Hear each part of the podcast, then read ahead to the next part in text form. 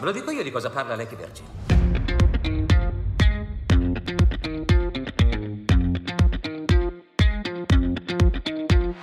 Ta na na na na na na na na na na na na na na na na ok, basta. Eh, per fortuna che la gente non ci, ci, non ci, vede ma ci sente soltanto perché chi non ci avesse appunto visto avevo il cappello da militare, stavo facendo la sigla di Top Gun. Top Gun, Top Gun. Allora, ben ritrovati in questo nuovo episodio di Ultima Visione, il cinema da vedere. È tornato l'episodio classico, la recensione con i leggendari Giulio e Maimo e la sigla di questo film era appunto la sigla di Top Gun, il film ora presente nelle sale. Sale che, come ho detto a Giulio e Maimo quando sono andato a vederlo settimana scorsa al cinema, sono entrati in sala, la sala era mezza piena, che di questi tempi come avere la sala piena fondamentalmente, ho detto cavolo che emozione era dai tempi forse di per certi versi parametrandoli Avengers Endgame ad esempio che non vedevo un fervore una sala con non solo i soliti stronzi ma più gente così un bel sabato sera ciao ragazzi come stai? ciao Simo tutto bene tu come stai? in forma? Bene, bene, bene, bene. Maimo, te che te ridi? Oh, io, io, ciao Simo, ciao Giulio, grandi. Ciao Maimo. La vostra sala era piena quando avete visto Top Gun o no? La mia era abbastanza piena, anche se era pomeriggio. Erano le... No, io devo dire che ci sono andati in un orario abbastanza non, non favorevole ad un'affluenza. Era, se non sbaglio, primo pomeriggio di metà settimana, quindi vo- voluta come cosa. Eh. Ci sta, tre momenti diversi, comunque va bene, dai. Allora, oggi parliamo di Top Gun. Ci sarà una parte senza spoiler, che è la parte, lo dico agli ascoltatori iniziale, quindi se non l'avete visto non preoccupatevi, e una parte spoiler alert dove invece parleremo del film. In quel caso, se non l'avete visto, metteteli in pausa, andate a vederlo, proseguite. Se invece l'avete già visto, ve lo godrete ancora di più. Ora faccio una domanda al buon Giulio. Perché uno dice, ah ma Top Gun, ma sì, dai, i soliti boomer con gli occhiali a goccia, americanismo tronfio, eh, ma alla fine c'è, c'è, Netflix, alla fine c'è la Marvel. Poi la domanda dopo la rivolgo anche, cioè, può rispondere anche ovviamente mai, ma, ma perché questo film tu mi hai detto che è così importante per il panorama attuale, ad esempio? Ma è così importante perché eh, intanto è una medio grande produzione, non è un colossal ai livelli dei vari... non è un Avengers Endgame, però comunque è un film molto costoso, che intanto la... è stato creato in un periodo, pensate, creato in un periodo eh, in cui il cinema in sala non è più una cosa scontata, dove molte altre grandi produzioni sono state poi dirottate su piattaforma o eh, comunque in contemporanea sono uscite piattaforma e sala e un film del genere che per volontà del, del produttore star Tom Cruise è, è, destinato solamente alla sala, facendo poi quindi il percorso classico del eh, sala, eh, uscita un video e contemporaneamente più o meno uscita anche in streaming, ma con una finestra abbastanza ampia di, di tempo. Mi sa che il Blu-ray sia, debba uscire a agosto, se non ricordo male, quindi comunque con un film che è già uscito da 3-4 mesi eh, è una bella dimostrazione di, di fiducia ancora, cioè, c'è qualcuno che ci crede ancora in questa cosa e, e, ci credono con un film appunto che è, stato, è costato molto. Quindi non è una scommessa di dire facciamo un film che costa due soldi, lo buttiamo in sala e vediamo come va. È un film che se faceva flop era un flop notevole. Scusami se interrompo, domanda da ignorante, ma perché tu dici che non è una grande produzione ma è un film che è costato molto? Cioè non, non ho capito questo... No, no, semplicemente che non, nel senso che è un blockbuster perché è un film comunque eh, ampio respiro a livello produttivo, molto... adesso non ricordo quale, quale fosse il budget. Non è una di quelle, di quelle iperproduzioni, definiamole così, da, mm, che ormai fanno praticamente soltanto i cinecomic. Sì, tu dici che anche con i tempi che corrono al cinema e con le produzioni hollywoodiane si va sul sicuro di solito e quindi o sei Nolan eh, o sei Spielberg o sei la Marvel, ma altrimenti ri- ritirare fuori dalla cantina un film prima di metterci dei cash ci, ci pensi due volte, giusto? Esattamente, poi per quanto Top Gun sia soprattutto in America un cult, ancora molto amato, soprattutto Beh, basta, basta pensare che a inizio, a inizio, film no, Maimo che dice la scuola dei migliori aviatori americana, lì mi ha fatto effetto, si chiama Top Gun, quello è pazzesco, quando il cinema influenza la realtà è incredibile. Fa parentesi, scusa ti interrompo Giulio, il eh? film budget, provate a dire il toto budget, ah. quanto hanno speso? Vi do tre opzioni, 100 milioni, 170 milioni, 310 milioni. Io avrei detto 200, quindi vado per, per il più vicino, 170. Anche io avrei 170, mi sembra. Corretto, corretto. È in linea con la previsione di Giulio, in effetti. No, quindi dicevi Giulio è un film importante dal punto di vista produttivo, ma anche dal punto di vista del messaggio, quindi che vuole dare secondo te Tom Cruise? Eh, eh, sì, assolutamente. È un messaggio che poi si è chiaro per tutto il film, soprattutto all'inizio, viene proprio messo in bocca a un personaggio una, una previsione, profezia negativa ovviamente e tutto il film è, come dire, lavora su, per, per, sfatare questo mito, cioè questo mito, questa previsione. E, e, ci arri- e, ci arriviamo su quel personaggio lì che chi ha visto il film forse non se n'è accorto, ma come dice Giulio è veramente, forse, non dico l'easter egg del film, ma per certi versi un personaggio fondamentale anche se si vede per pochi minuti e anche del ruolo del cattivo di questo film che sembra una cosa molto interessante. Ti faccio una domanda Maimi invece a te e ovviamente ti chiedo se condividi questo parere che dice Giulio sull'importanza no, io volevo anzi volevo sottolineare e sottoscrivere quello che fino ad ora ha detto Giulio ed ero eh, ammaliato da quello che diceva perché mi ritrovo totalmente nel suo pensiero e nella sua visione Vorrei aggiungere il fatto che hanno portato senza dubbio una sorta di eh, film paracadu- paracadute, no? hanno preso una pietra miliare e a mio avviso gli hanno fatto uno dei sequel più sensati. Ora mi sbilancio nel dire uno dei sequel più sensati della storia del cinema, davvero. Eh, eh, è usato anche il gioco di parole del paracadute, vabbè. Ah, ecco, ecco, non mi ero accorto. no, a parte gli scherzi, è... sono due film imparagonabili. Il primo e il secondo. Sì, sì, sì, a voglia. Giulio. No, no, in, imparagonabile, imparagonabile, però, però è, a livello americano è una, è una, pietra miliare, quindi sostanzialmente eh, sono andati un po' sul sicuro nel riportare un sequel con una grossa produzione, con un attore che non passa mai di moda sia per il metodo con cui approccia i suoi film, sia con i film stessi che fa, ne ha toppati pochi a mio avviso, eh, a livello qualitativo. Eh.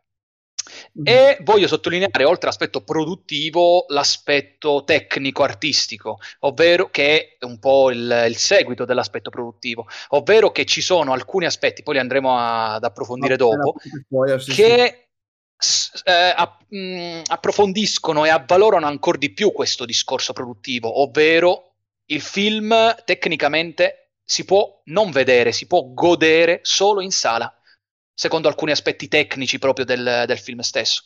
Sì, condivido. Infatti, eh, la parte, senza sempre far spoiler, la parte più, che mi ha più impressionato di questo film è quanto sia immersivo e quanto sia appunto letteralmente, cioè tu sei, io mi ricordo che in certi momenti ero con, eh, seduto sulla punta della sedia perché mi veniva ad alzarmi, no? L'ultima volta che ho avuto una sensazione del genere è stato col film di Alex Honnold della scalata di Free Solo, nello, nel parco dello Yosemite, ad esempio, ma per una cosa un po' diversa, non perché la cinematografica, ma per la, l'impresa di per sé. E questo però ti fa capire e fa tornare alla famosa battaglia che io dico sempre, e ragazzi che ci ascoltate, usate anche voi questo trucco che non è mio, ma è del buon Federico Fusciante, se la gente non capisce la differenza fra vedere un film in sala e vedere un film su Netflix, ci sono tante differenze, voi allora gli dite, per te c'è differenza fra andare a vedere un concerto dal vivo e sentire una canzone sul tuo telefono? Se per lui la risposta è no, non dovete discutere. Se capisce, allora potete fargli capire la differenza. Perché questo film in sala, con l'audio, con le, le riprese, con lo schermo gigante, così ti fa certo. veramente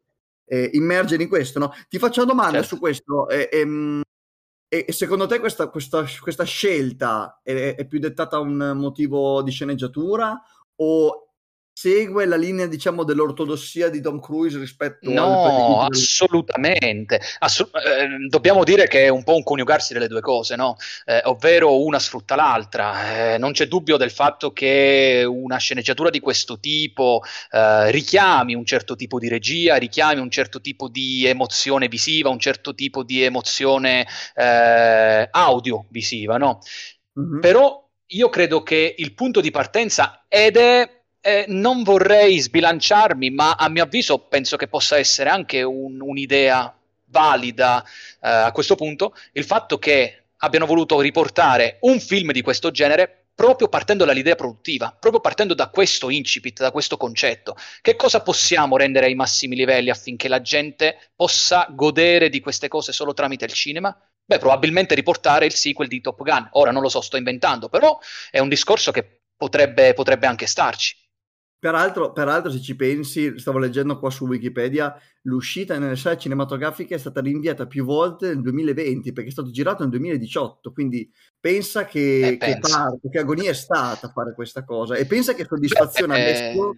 che si sta togliendo finalmente Tom Cruise, che è stato il primo a volerlo fare, il primo a volerci credere. Certo a avere il successo che si merita nel periodo più debole, più fragile del cinema stesso. Certo. E, da, da, questo punto di vista, vedendo un'altra recensione, perché anche noi comunque ci, ne parliamo fra di noi, leggendo anche recensioni di persone anche ben più importanti, esperte di noi, vediamo un po' che visione del film è stata, perché io l'ho visto, io devo dire anche la verità, non mi ricordo assolutamente il primo film, l'ho visto troppo tempo fa sulla televisione e quindi, ma penso che Giulio direbbe che può essere evitabile, ma ci arriveremo dopo. Questo film qua mi ha lasciato un, un, un dolce amaro, mi ha lasciato una visione cioè, è un, è un, po' un film, un po' soffatto. Io lo so che devo sempre fare questo paragone, anche di Cory Spizza, però io ci vedo sempre un po' quel tassello che rappresenta anche in C'è una volta Hollywood, cioè il film, il cinema che parla di se stesso. E in questo certo. non, lo fa, non, lo faccio, non, lo fa, in maniera invece tarantiniana come era lì Cory Spizza, ma lo fa invece in maniera, secondo me, non secondo me perché ho sentito in una recensione, eastwoodiana. Ed è molto vero se oh. ci pensi. Sì. Occhio. Il, Vai, Occhio perché no, qui non mi trovi d'accordo, poi... qui mi trovi d'accordissimo. Vi dico perché, poi vediamo anche voi cosa ne pensate. Perché appunto ha bisogno di Eastwoodiana, perché Eastwood nel suo cinema, che è sempre comunque stato, soprattutto l'ultimo, è meditativo, riflessivo, molto critico, ma per certi versi anche romantico nei confronti dei tempi che furono, ecco, eh, nota appunto questo binomio appunto tra patriottismo diciamo e nostalgia di certi valori mettiamola così del vecchio la, la vecchia scuola nuova scuola così mi ha fatto venire in mente ad esempio tra i vari film un po' American Sniper ma soprattutto più che American Sniper sì. più l'idea di Eastwood eh, dell'uomo tutto di un pezzo. C'è questo film qua in un uh, universo alternativo, nel multiverso, ci arriveremo nei prossimi podcast a parlare di questo, e l'avrebbe girato Eastwood, ci sarebbe stato Eastwood a fare il colonnello novantenne. Eh, io, io, voglio spezzare una lancia a favore di questo discorso perché Eastwood negli ultimi anni della sua carriera si sta concentrando eh, e lo, a parte che eh, lo, lo, dico è il mio regista preferito in assoluto e quindi qui non parlo, parlo, un pochino cercando di distaccare il, il mio, la mia grande ammirazione nei suoi confronti. Però negli ultimi anni il, il, percorso, il processo che sta facendo nei confronti di quello che può essere chiamato mh, mm, l'eroismo cinematografico, ovvero portare determinate storie, determinati concetti, poi condivisibili, meno condivisibili, quello poi ci si discute, eh, mi ha eh, un po' fatto pensare che questo film sia dello stesso stampo, ovvero Top Gun Maverick con Tom Cruise. A me ha dato la sensazione di che Tom Cruise in questo frangente sia un eroe, sia il vero eroe della storia, ma non nella sceneggiatura stessa, proprio in senso metaforico, come dicevamo, come dicevamo prima, del, del, cinema stesso. Ecco. E, e ci ho visto questa, questa sorta di, di eroismo che Clint Eastwood sta portando soprattutto nell'ultima fase del suo cinema. Giulio, che di solito ultimamente sei abbastanza contrario, soprattutto nei miei confronti. Questa volta sei d'accordo con me con Maimo? O... Sono d'accordo assolutamente con entrambi. Perché la recensione eh... in realtà che ho sentito è di Giulio, no scherzo. No, Vuoi aggiungere su questo aspetto? Anzi, no, dici, introducici l'aspetto di, di, cui ci parlavi prima del personaggio di Ed Harris, eh, come le, le chiamo se vuoi. Ok, beh, diciamo che il personaggio di Ed Harris è abbastanza chiaramente la, definiamola la Cassandra come si usa in modo sbagliato in realtà. Eh, Scusami dire- se ti interrompo, faccio didascalico per chi ha visto il film ma non è molto pratico coi nomi. Ed Harris è quel signore un po' anziano che è sulla scrivania che praticamente manda a fanculo Tom Cruise a inizio film. È lo stesso attore, correggetemi se mi sbaglio, villain presente in Westworld. Chiudo parentesi. Occhio, occhio che mi sembra molto simile, poi ridò la parola a Giulio dei- con il personaggio che interpreta in The Truman Show, mi sembra quel Ah, wow. tipo, quel tipo di, di- di personaggio, tra virgolette, negativo, ecco. Ecco, mi abbiamo dato due reference a cui rifarvi come vi- viso. Vai Giulio, all'attacco. all'attacco. No, è il tipico personaggio che ovviamente di- diegetizzato nel film, eh, il suo lavoro è semplicemente di bloccare un progetto sperimentale in- su aerei moderni e dire semplicemente a Tom Cruise che stai eh, letteralmente testando un, eh, un- eh, scusa, stai letteralmente testando un, eh, un velivolo che il cui funzionamento futuro sarà senza piloti, quindi stai lavorando sulla morte della tua specie. E penso che sia abbastanza chiaro che eh, il, il discorso non è riferito soltanto a, a questo, questo racconto di piloti che non, non faranno più piloti, ma si parla di, di- di- di cinema e un, di un certo modo di fare cinema, che è quello appunto della grande produzione che vuole sfruttare la sala, vuole portare la gente in sala. Tom Cruise eh, anche in questo è sempre stato adesso ultimamente, da, da quando ha lanciato questa sua campagna, già, già da prima del Covid in realtà, adesso col Covid si è tutto mh, ampliato, però il, il fatto di, dello streaming che pian piano si sta mangiando gli spazi del- della sala era da prima. Il Covid ha solo velocizzato la, la questione, ma non, Ha accelerato un processo- cascata così da- dal cielo. Cancerogeno, diciamo. Vediamo, eh, Tom Cruise alla fine sta parlando della sua situazione mh, lavorativa, essenzialmente. E lo fa per tutto il film, lo fa e Wow. durante il film ci dimostra che eh, c'è ancora bisogno invece, come c'è ancora bisogno di piloti che pensino con la propria testa, anche magari sbagliando, piuttosto che delle macchine che fanno dei calcoli. Idem c'è ancora bisogno di chi pensi al cinema non come un, un algoritmo che dice ok, eh, adesso al pubblico piace questo, allora facciamo 100 cose uguali a queste e vediamo quante hanno successo, ma proviamo a portare un- dei progetti che, che- che sentiamo, poi che possono essere anche dei fallimenti. Vedi la, la- la mummia orribile che ha fatto, che aveva anche prodotto poi Tom Cruise, eh, non mi ricordo più se è il 2017, che doveva far partire questo Monsterverse eh, della, dell'universo, Universal. mai, mai- mai partito. E- Beh, No, comunque fare un plauso anche a, a Tom Cruise. eh. Di Giulio- possiamo chiudere il podcast, vi ci vediamo al prossimo episodio. No, Eh, scherzo. sì, sì. Cazzo Giulio, mi hai fatto triggerare. Ci penserò tutta la notte, davvero. Sto fatto qua che in realtà Tom Cruise non sta recitando, ma sta veramente impersonando se stesso, che è una metafora potentissima del suo ruolo nel cinema, è verissimo. Vai, Assolutamente. vai, scusami. Penso posso- No, dobbiamo... Vai Giulio, vai Giulio. No, volevo ricollegarmi a un- una cosa che avete detto prima sul discorso su cosa possa aver fatto partire il, eh, progetto Top Gun.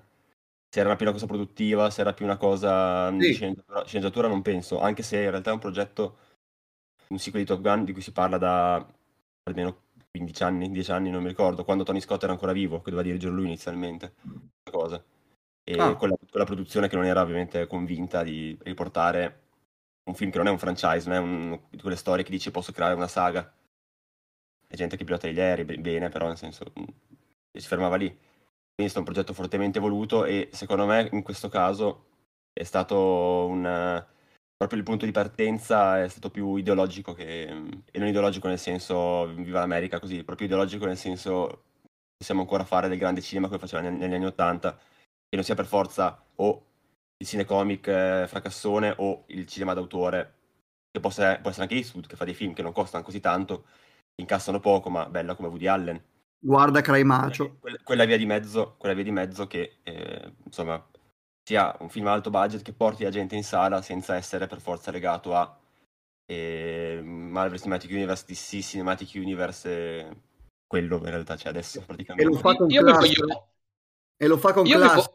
Vai, vai, ma vai. Io mi, io mi voglio collegare a questo discorso perché oltre anche questa volta che mh, nel condividerlo, Eh, vorrei fare un plauso a, tal proposito a Tom Cruise perché oltre che a livello attoriale sicuramente ha impersonificato se stesso eccetera eccetera credo che abbia incarnato in un certo senso anche il, il produttore all'antica, il vero mestiere del produttore, no? Cioè ha riportato una sorta di passione, non solo economica, ma proprio di mh, mm, essere così determinato, così viscerale, così eh, all'antica, ecco, non sono i classici produttori di oggi che pensano prima al profitto e poi al, al tutto il resto. Io credo che qui ci sia stato proprio una, una voglia di riscatto, una voglia di, di, di, di, portare un certo tipo di messaggio, un tipo di, di, di, di risultato risultato finale, ecco, partendo proprio da, da un concetto di base. Faccio una parentesi stupida in realtà. I, questo tipo di produttori negli anni 60-70 venivano definiti i, i Maverick. Cioè, oh. erano quelli, no, non è, non è voluto perché il personaggio qui si chiama Maverick anche nel, nel primo. E... Sì, sì.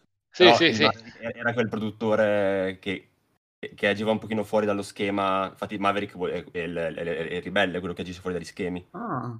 Però eh, che, che collegamento bello. Il nome viene dal gergo dei, dei cowboy, ah. erano le, le, vacche non marchiate. Ah, no, perché sono i cowboy che, esatto, esatto, me l'avevo detto all'inizio del film, che peraltro vorrei anche dire che non solo la vecchia guardia ha dimostrato la nuova guardia che, che non è ancora pronta e che c'è, e c'è ancora forse ancora bisogno di loro, no? E senza spoilerare nel film questo si vede letteralmente ma una cosa che anticipo, ma che per, ne parleremo tra poco quando parleremo dei film, lo fa con talmente tanta classe che dimostra che si può fare blockbuster ancora nel 2022 senza essere una saga, senza essere sui social, senza trattare un argomento, attenzione, che va di moda, perché non va di moda il soldato che va sull'aereo, cioè come cultura generazionale, non è come la fase 4 della Marvel dove c'è tutte le cose che sono temi attuali politici o di interesse. E lo fa senza tirar fuori i vecchi difetti del film precedente, senza esserci quel tipo di nemico e lo fa con una classe veramente classica, scusate il gioco di parole, ma senza appunto cadere nel becero o nel, um, o nel boomeraggio, diciamo, di, eh, di questo tipo di, di, film.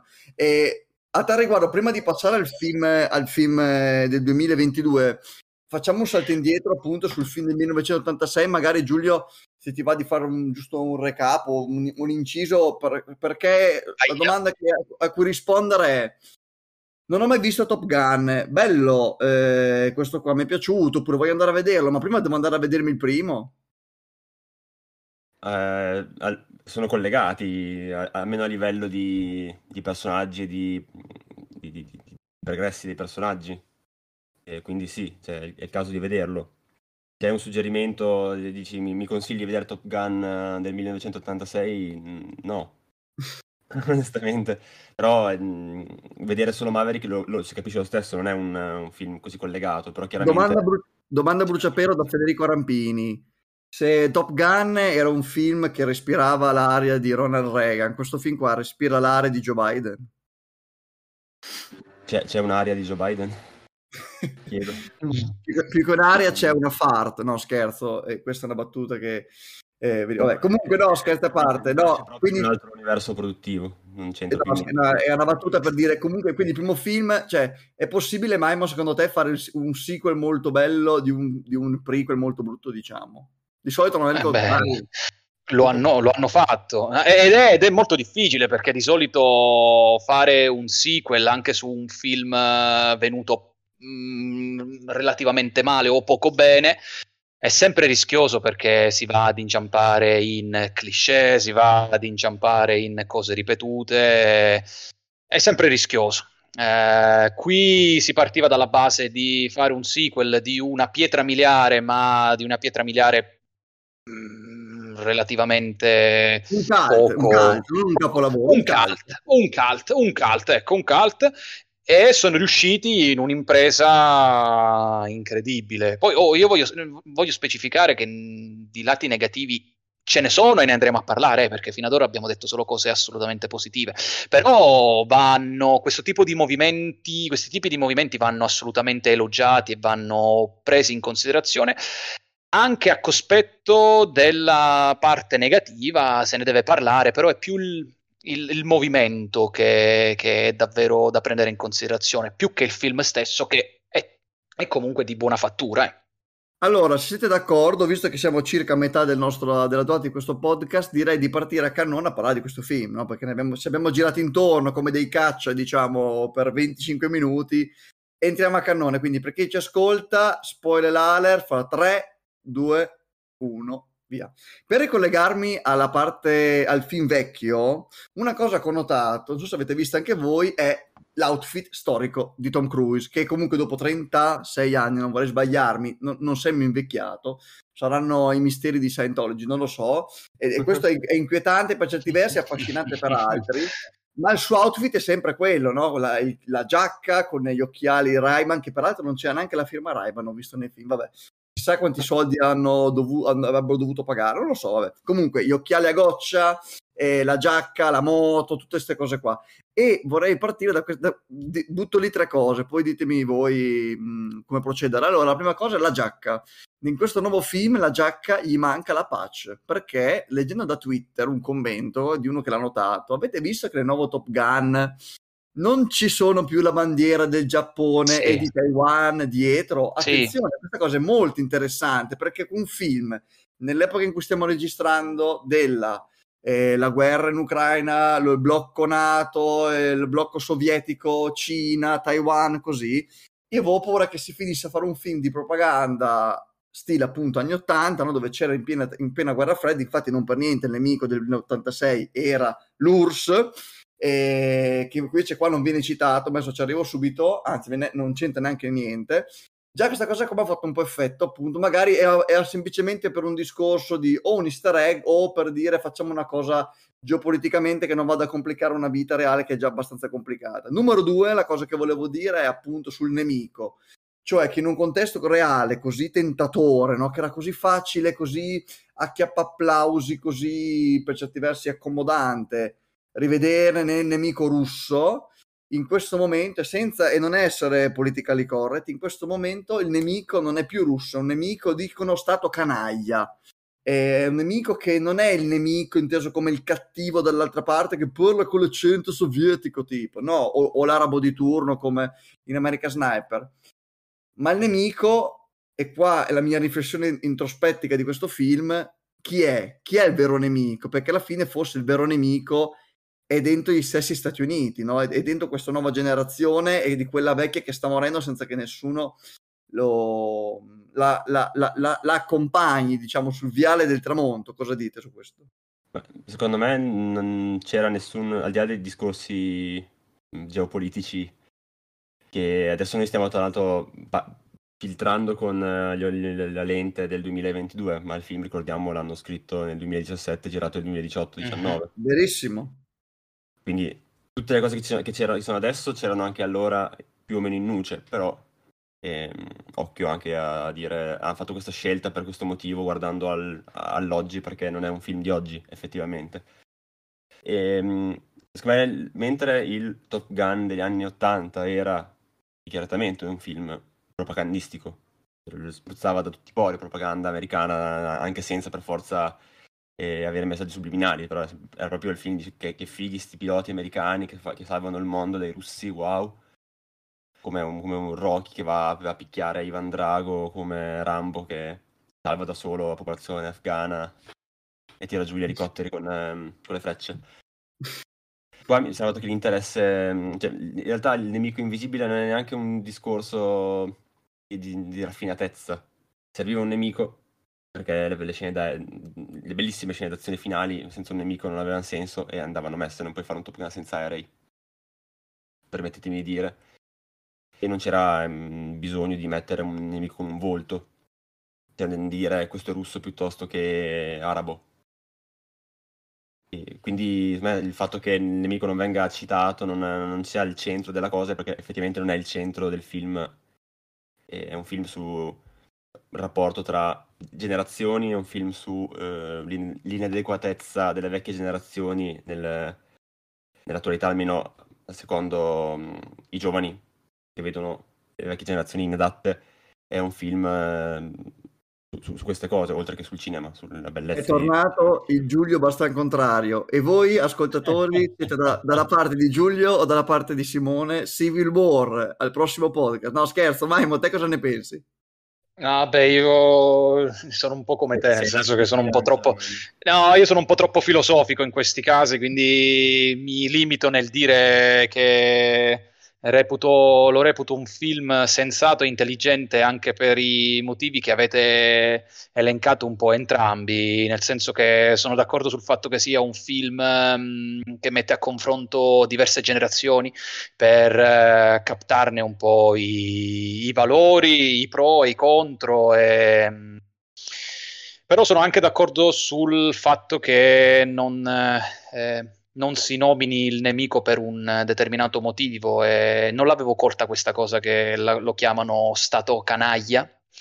E questa cosa mi, mi, ha, mi, ha, catturato un sacco. Quindi io sono un po' la gola alla bilancia ma mi fermo a metà e quindi eh, faccio, faccio, parlando rit- rit- faccio, ritrovare questo equilibrio ma no no è voluto eh, non, non, è un uh, sono d'accordo con entrambi i discorsi. E per questo dico che è un film ripeto, un film sensato.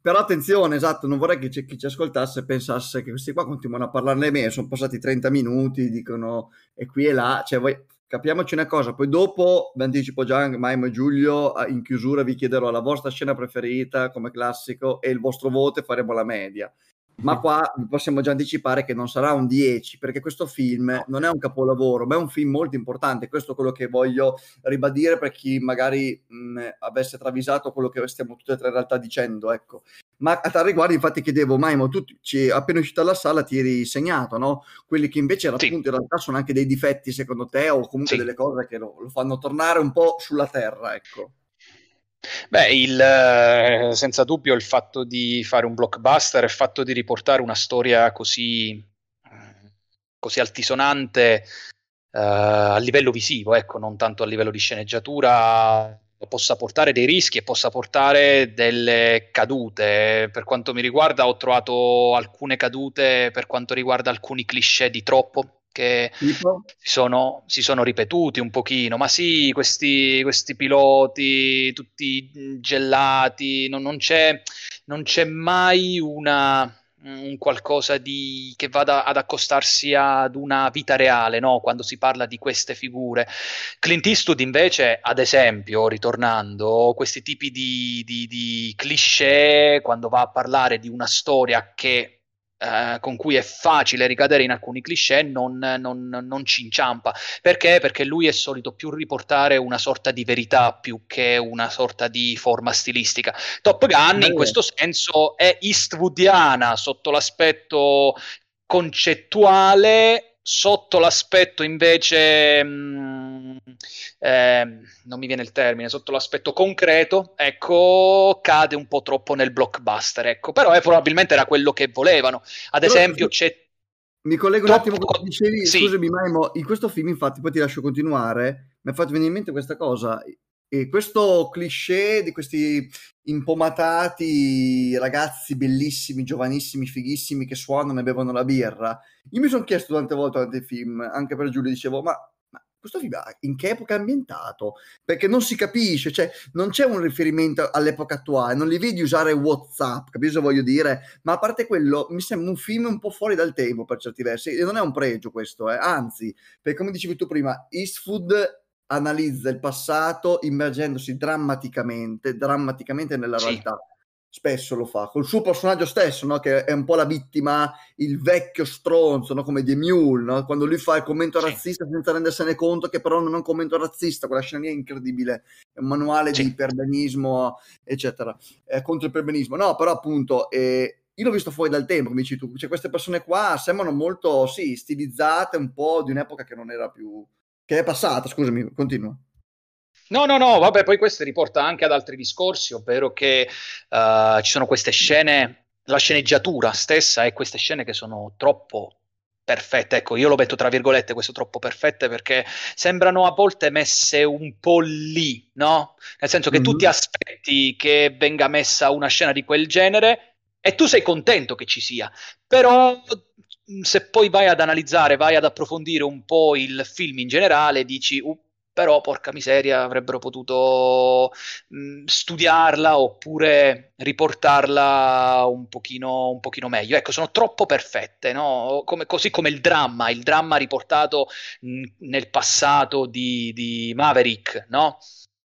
Non, è, non, è, non, l'ho, non, l'ho, captato, non l'ho percepito come un dramma vero, un dramma reale, ma un dramma, tra virgolette, troppo epico, no? Cioè troppo, mm. troppo grande, troppo, troppo esagerato, troppo, ehm, troppo americano, ecco, sotto, sotto, sotto, alcuni punti di vista. Ah, anche, e... anche l'introduzione di, del personaggio di Van Kilmer... Eh cioè, nel senso che continuavano a parlarne e a non vedersi, parlarne e a non vedersi. Sembrava stessimo parlando tipo a Thanos, ma, ma, ma perché però in realtà è, è, anche, cioè, ci sta. Fra l'altro, dopo Giulio ti chiedo se è vero che lui ha un problema veramente alla gola e quindi è un adattamento, perché questa è pazzesca sta cosa di sceneggiatura. Quindi veramente così lui? Eh, può parlare, la voce l'hanno ricreata. Beh, questo è pazzesco però, eh.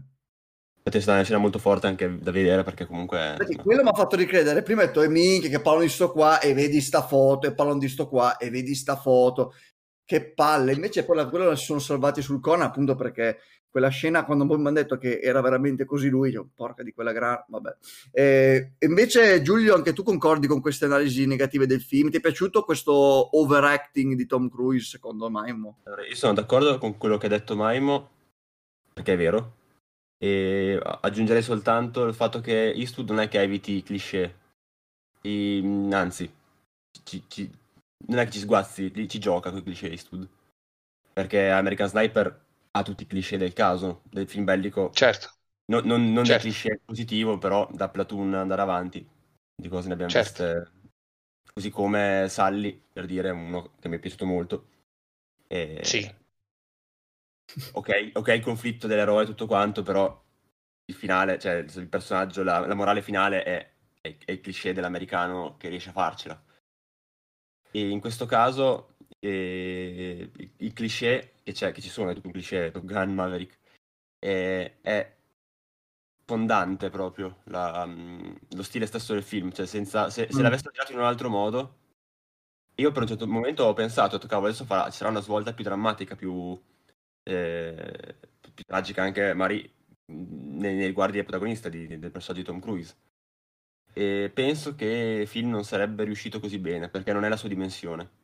E ha ragione Maimo, secondo me, a dire, ci pensavo appunto prima, che noi europei, noi italiani, in realtà certe cose non le possiamo capire, le vediamo distanti, ma io sono altresì convinto che ci sono persone americane che nel loro cuore veramente ragionano come in quel film lì.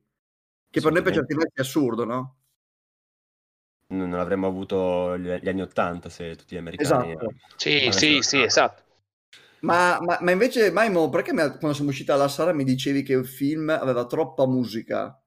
In che senso troppa ah, musica? È, no, no. è un film No, no, io parto dal presupposto che amo molto nei film i silenzi e i silenzi sensati, ecco, occhio, perché molte volte guardo dei film che non parlano e, e capisco che non parlano, hanno usato la strategia del non parlare proprio perché quando parlano era meglio che stavano zitti. No, eh, i, i, film con i silenzi sensati, questo film, oltre che un sacco dialogato, Ehm, richiamava un po' un qualcosa di, di momenti o di atmosfera o, registicamente anche un po' più di rallentato. Ecco, avrei, avrei osato un po' di più sulla, su una regia un po' più lenta in alcuni tratti.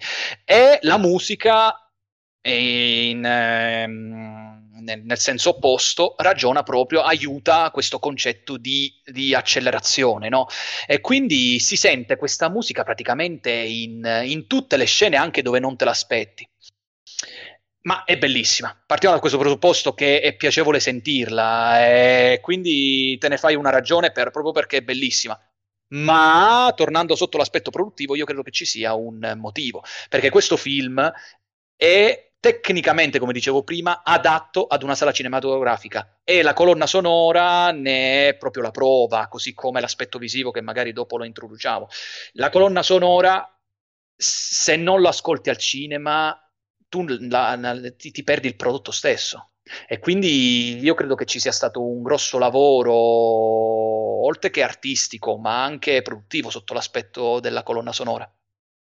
Ma Giulio, invece, secondo te, visto che ti piace distruggere i film eh, come Thanos, piace distruggere i pianeti, no, eh, ti chiedo di rispondere alla domanda che molti ci stanno chiedendo, appunto, allora, perché questo film per voi è un ottimo film, o anzi meglio, un film importante, ma non è un capolavoro? Perché immagino una persona, immagina la classica persona di 45 anni che ha visto questo film quando era in adolescenza, esaltatissimo, gli, gli è ripartito tutto, what a feel, eccetera, così, e dice, cavolo, questo è un capolavoro. Per farlo tornare anche lui sulla Terra assieme all'F-18, F-14 che guidava Tom, cosa diresti?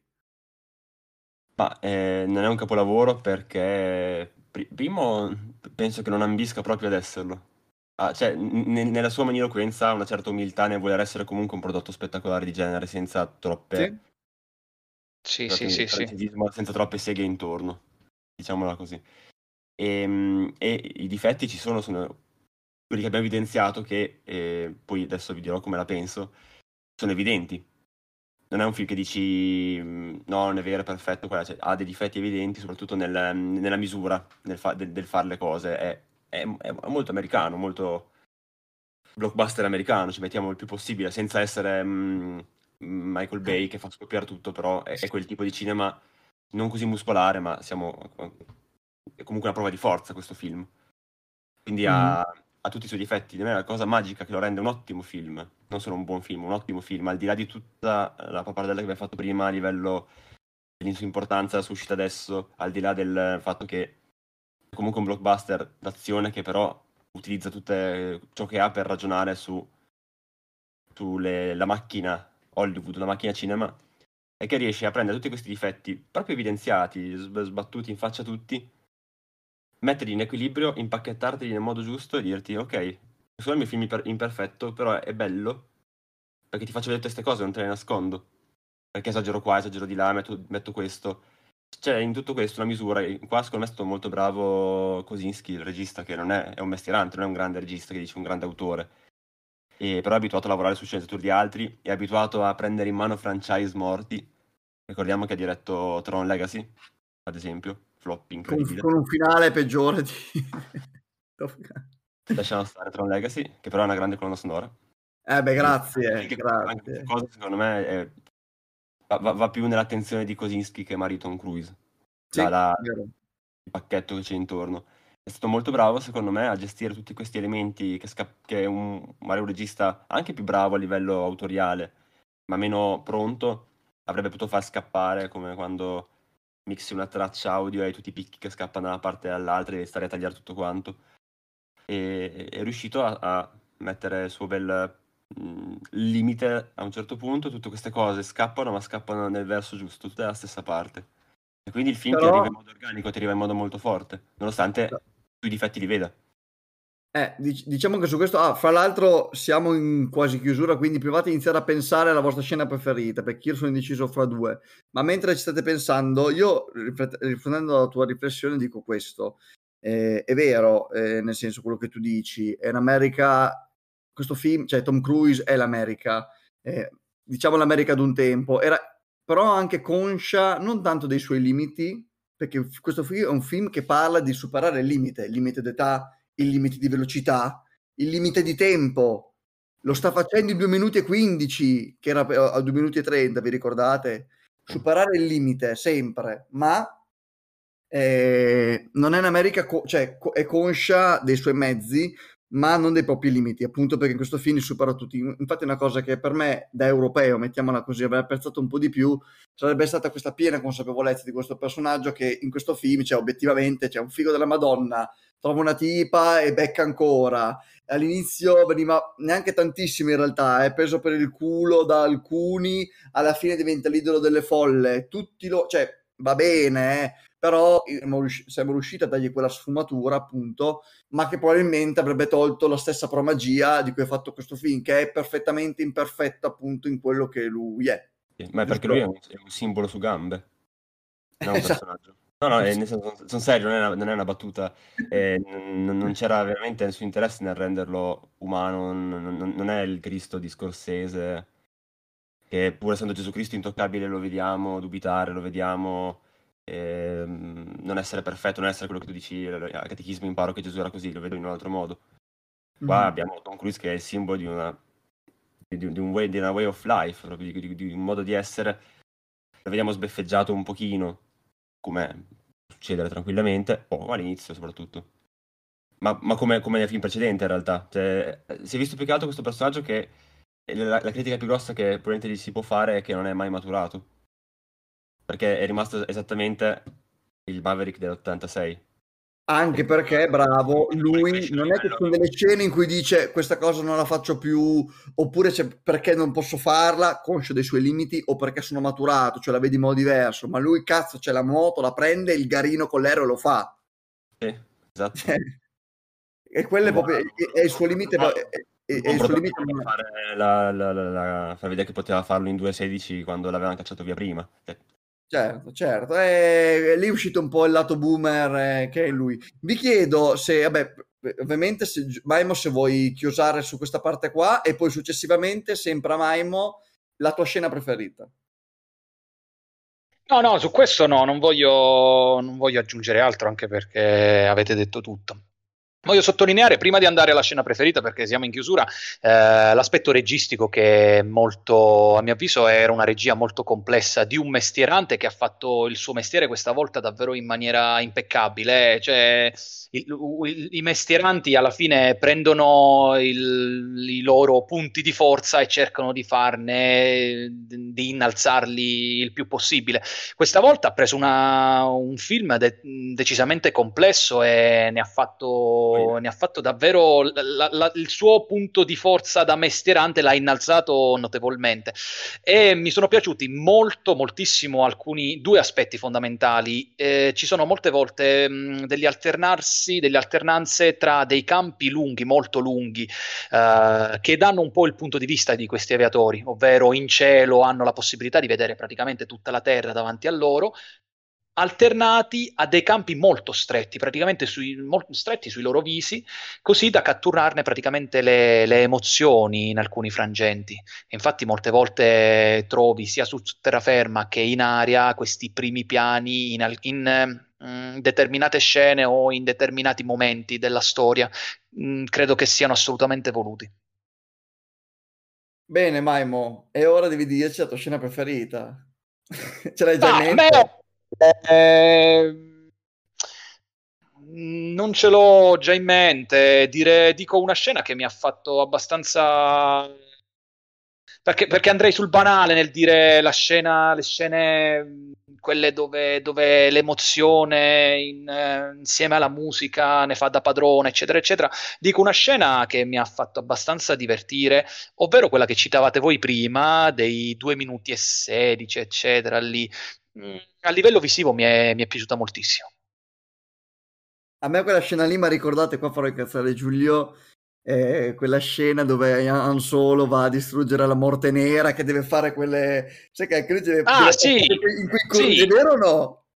Un po' sì. Eh, ma, ma, a livello visivo ha quello stampo, eh. queste, ali, queste ali che praticamente quasi toccano terra, eh. questi aerei che, che, volano a quanti metri da terra? Che dicevano 100 piedi se non sbaglio, no, 100 metri, nel, 100 piedi. Nel film, nel film superano pure quel limite lì, infatti. Infatti lui cioè, davvero... È assurdo, è bellissimo a livello visivo, a livello visivo è un qualcosa di impressionante, bellissimo. E... Giulio, scena preferita? Eh, dura. Scegliere una scena preferita perché ce ne sono tante che mi sono piaciute. Intanto vorrei dire che il, la, la, la, parte mh, d'azione finale, quella del, de, de, de, dell'assalto al, eh, alla base di impoverimento dell'uranio e successiva fuga, è una delle migliori scene action che abbia visto di recente al cinema girata benissimo, ci sono dei momenti che sono proprio dei quadri. Anche lì la potenza della composizione e del, della bellezza di vederli su un grande schermo piuttosto che su un piccolo schermo, ci sono dei momenti veramente suggestivi, pur essendo una, delle scene d'azione, una scena d'azione. Grande, grande attenzione. E, beh, banalmente, forse perché sapevo anche della situazione umana, l'incontro con Val Kilmer è molto forte, perché è una scena tutta giocata, mentre è un film, ecco, un film rumoroso qua è una scena giocata su silenzio, non c'è musica praticamente, uno non parla, quindi le cose vengono scritte su un monitor è molto, molto forte. E poi anche il, non tanto il funerale, questo mi spoiler, quindi il, non tanto il funerale del personaggio di Val Kilmer quanto il, um, come si concentra sul dolore di Tom Cruise che torna a perdere nel momento in cui ha bisogno invece di, di, di certezze perché sta per essere cacciato da Accademia e tutto quanto arriva un'altra botta ed è uno dei pochi momenti in cui vediamo un personaggio umano sì. che ha oltre il simbolo che si intravede è abbastanza forte Così come anche concettualmente sì, concettualmente sono d'accordo con te. A livello di scrittura, però, come dicevi tu prima, nel senso che non aveva tutta questa grande pretesa di ambire ad altro. A livello di scrittura, però, è un po' carente. Però sì, a livello concettuale quella scena è davvero notevole. Eh, la mia scena preferita invece, o meglio, che mi è piaciuta particolarmente, eh, visto che è un film che riflettendoci veramente è un continuo, è, è, tutto sul tema del limite, il valore del limite, il limite di tempo, il limite d'età, il limite d'altezza dalla terra, tutte queste cose qua, eh, il limite tecnologico, il limite cinematografico. la scena iniziale, quando parte a cannone con questo aereo che lui deve, prova a far raggiungere la velocità superiore a Mach 10, ma ha ricordato appunto cioè, le emozioni che provavo nel cinema classico, quando vi dicevo appunto di stare, che, che non, è, non, è, quella bulimia di effetti speciali alla Michael Bay dove non si capisce una fava di quello che succede o di quella cozzaia alla videogame di CGI della Marvel, di mille supereroi che fanno 3000 cose così. Ma è una scena semplice, classica, una unica scena potente che ti fa stare sulla punta della sedia e quello ho detto cavolo era tanto tempo che non mi capitava di vedere un film del genere al cinema perché non è scontato questa cosa ecco. quindi quella scena lì è stata veramente molto cinematografica ed emozionante secondo me. Quindi in conclusione ora passiamo ai voti giudici. Allora Maimo in una scala da 1 a 10 scuso 7 per te è un? È un 8 Giulio. È un 8 pienissimo e meritatissimo Sapete che io ero partito con l'8, ma mi veniva quasi da dargli 9, però alla fine vedi che la media aiuta sempre in questo caso. Quindi Top Gun per ultima visione è un 8 pienissimo, un film importantissimo da vedere al cinema che parla del cinema, lo possono vedere tutti, grandi, piccini, boomer che hanno visto il primo film, gente che non sa cosa sia Top Gun, anche le ragazze, perché alla fine è un film comunque che intrattiene, non è affatto un film di qualsivoglia altro tipo di genere, quindi vi ringraziamo. Ne approfitto per salutare quindi Maimo. Ciao raga, è sempre un piacere parlare di cinema con voi. E anche ovviamente il fidato Giulio. Ciao Giulio. Ciao, ciao a tutti, sempre bello. E per noi altri ci vediamo al prossimo episodio. Ciao!